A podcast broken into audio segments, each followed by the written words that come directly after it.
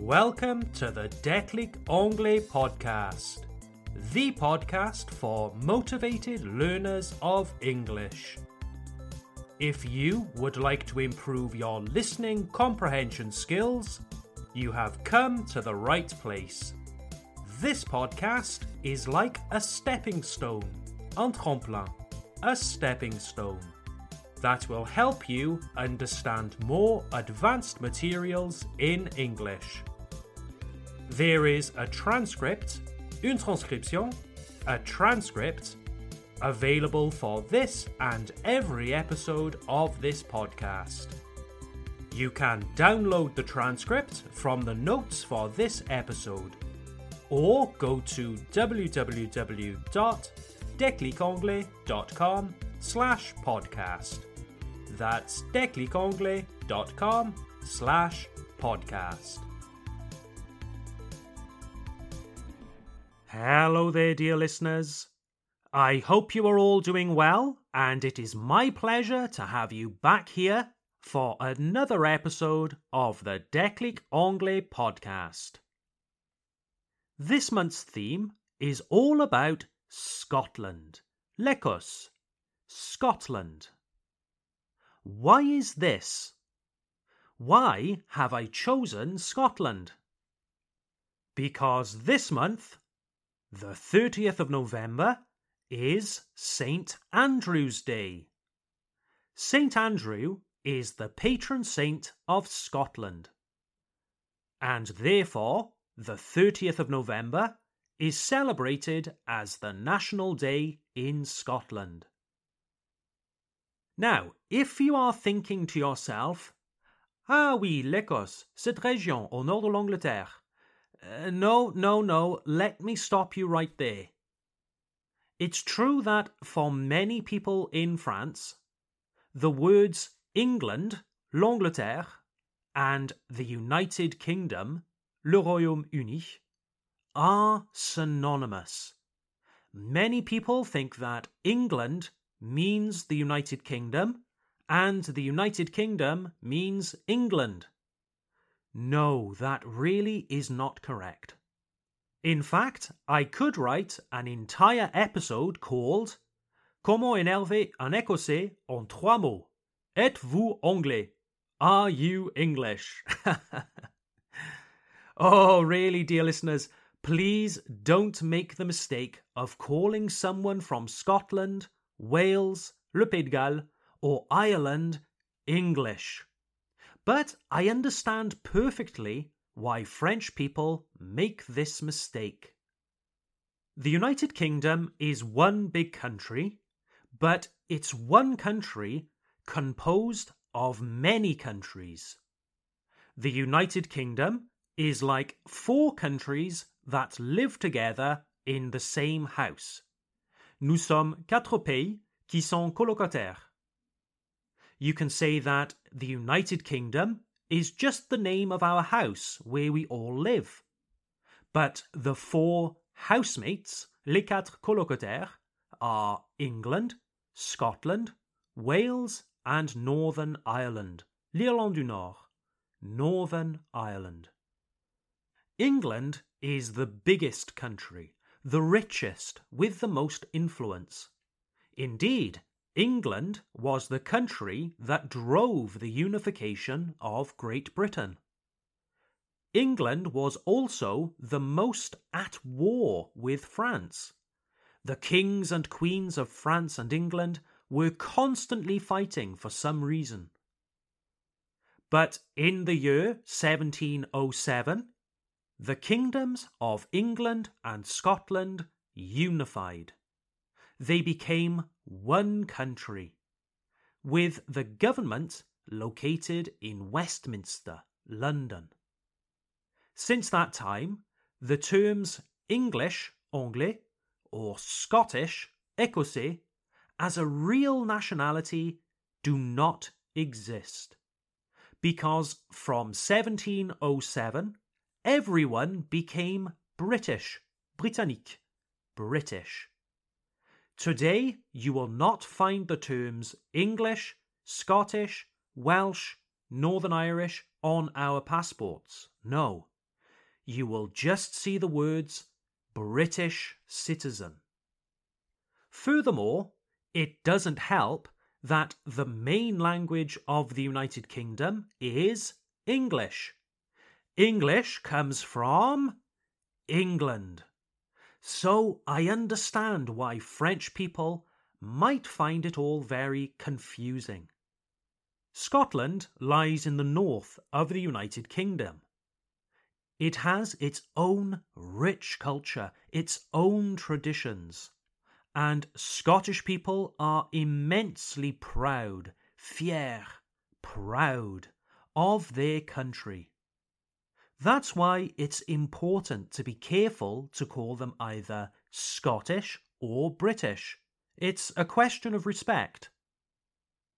You might recognize some Scottish traditions already. Perhaps you have already seen a man wearing a kilt, a traditional skirt, une jupe, worn by men. A kilt. It's totally normal to see men wearing a kilt with pride, dignity.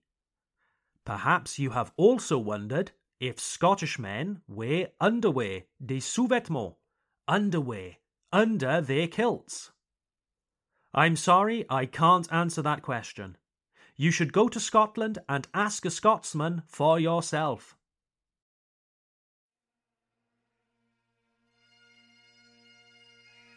And certainly you would recognize the sound of the bagpipes. La cornemuse. The bagpipes, a traditional musical instrument of Scotland. It's a wind instrument where the musician blows into a kind of bag. They weren't invented in Scotland.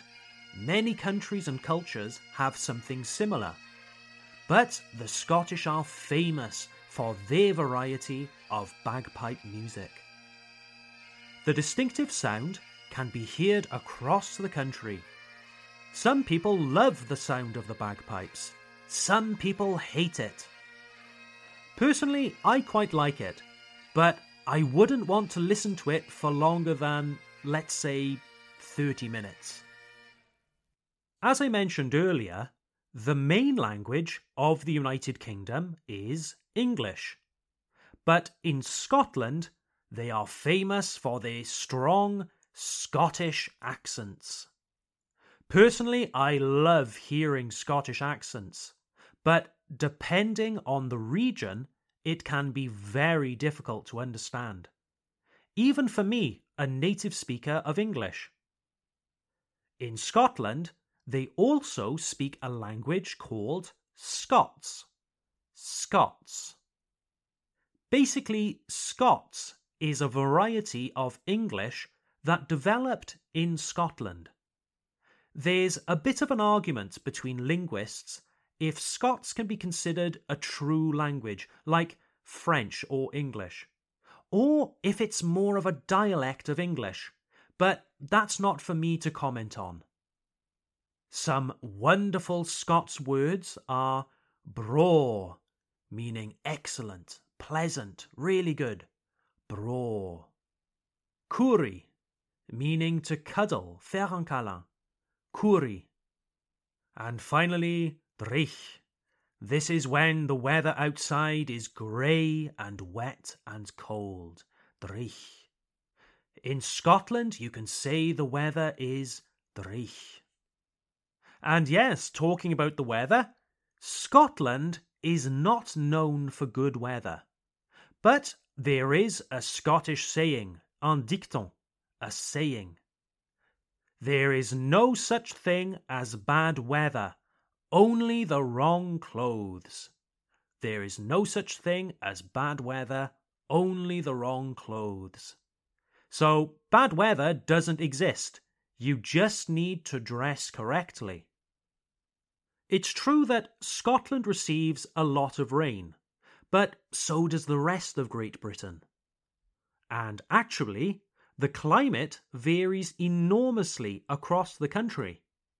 The east of Scotland receives as much or even less rain than Rabat in Morocco.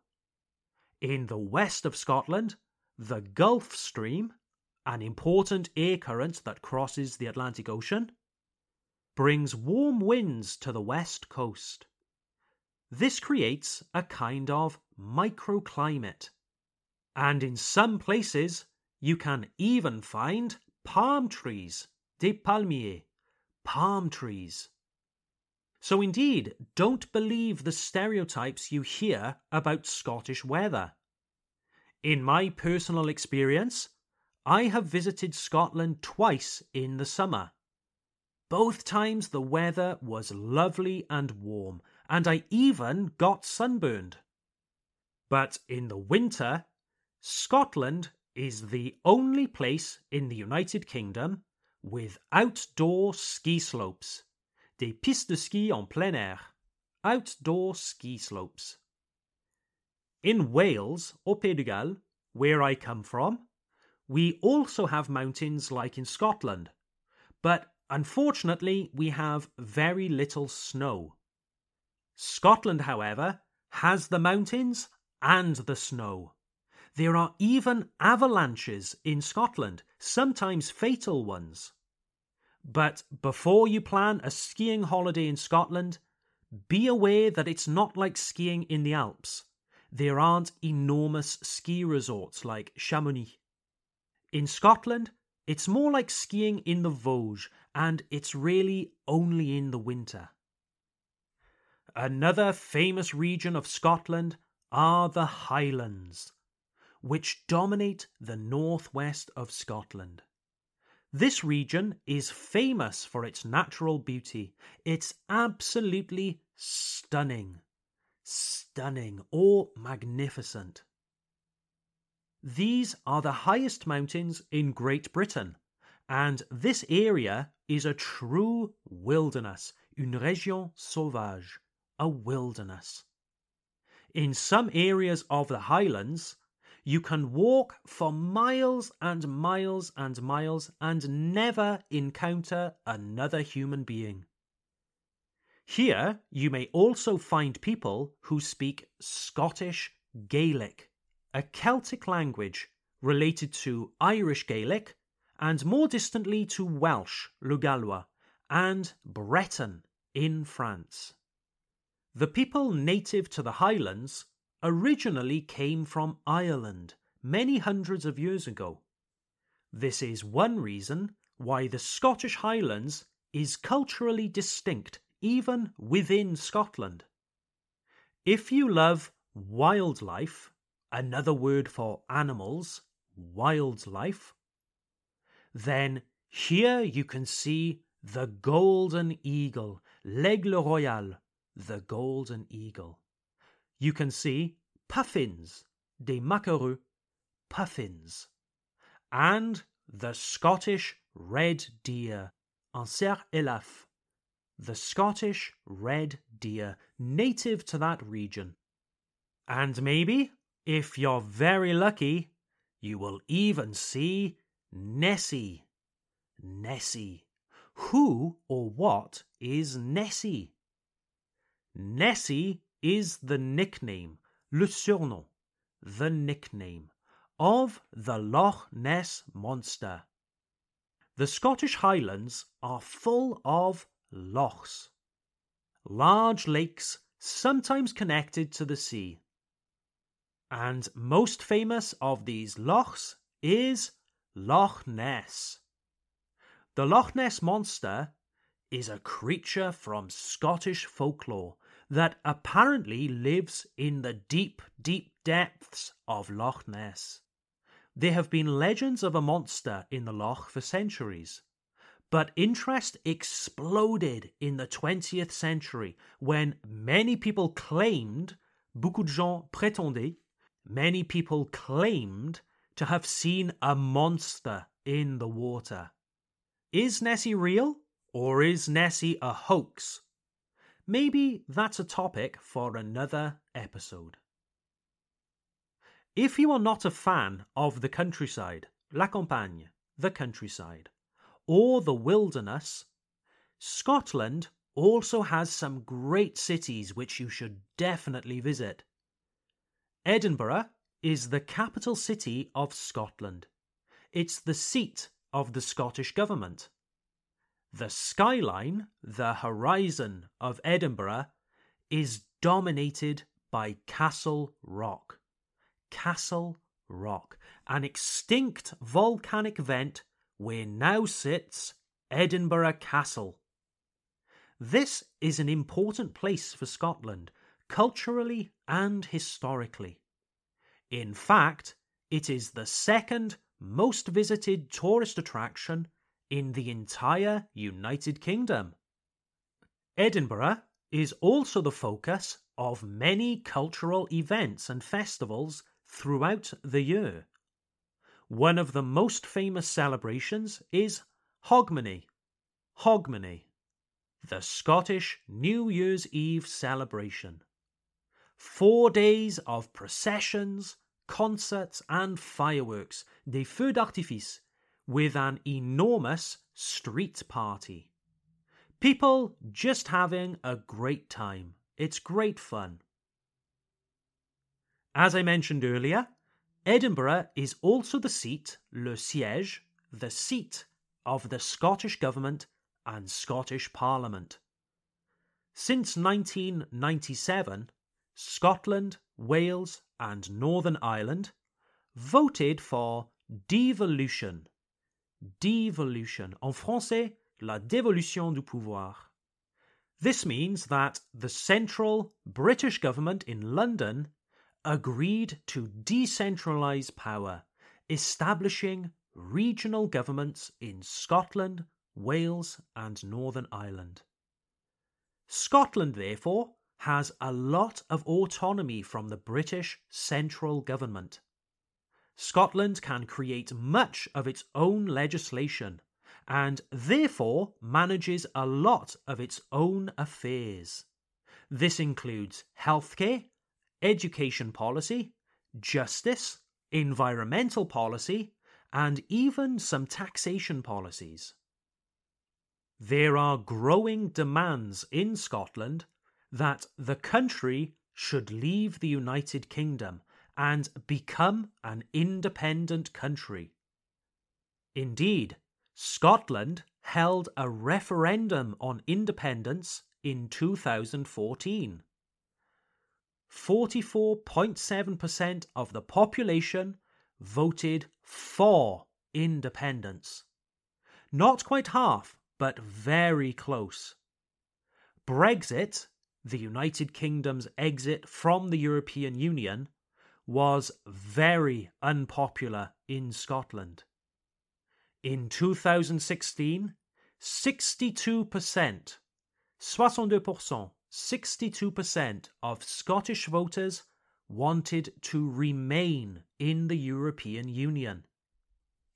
Indeed, the Scottish government in Edinburgh still flies the European flag outside of their building. The main ruling party in Scotland, the Scottish National Party, is now campaigning to have a second independence referendum soon. Their objective is for Scotland to leave the United Kingdom and then rejoin the European Union as an independent state. It's difficult to know what will happen, and the topic of independence and Brexit remain very divisive across the country. Honestly, dear listeners, I could sit here and talk to you about this fascinating country for hours and hours and hours. There is so much to learn about Scotland. It's a truly wonderful place. But I'm also conscious that you are listening to this episode, which is getting longer and longer, and maybe you have some things that you need to do today. So perhaps I should end this episode here. But don't worry, I will be releasing more episodes on Scotland in the future. Perhaps I could even interview a real Scottish person for you, so you can hear what they sound like. Would you like that? Have a great day, everyone, and I look forward to seeing you at our next episode. Bye for now.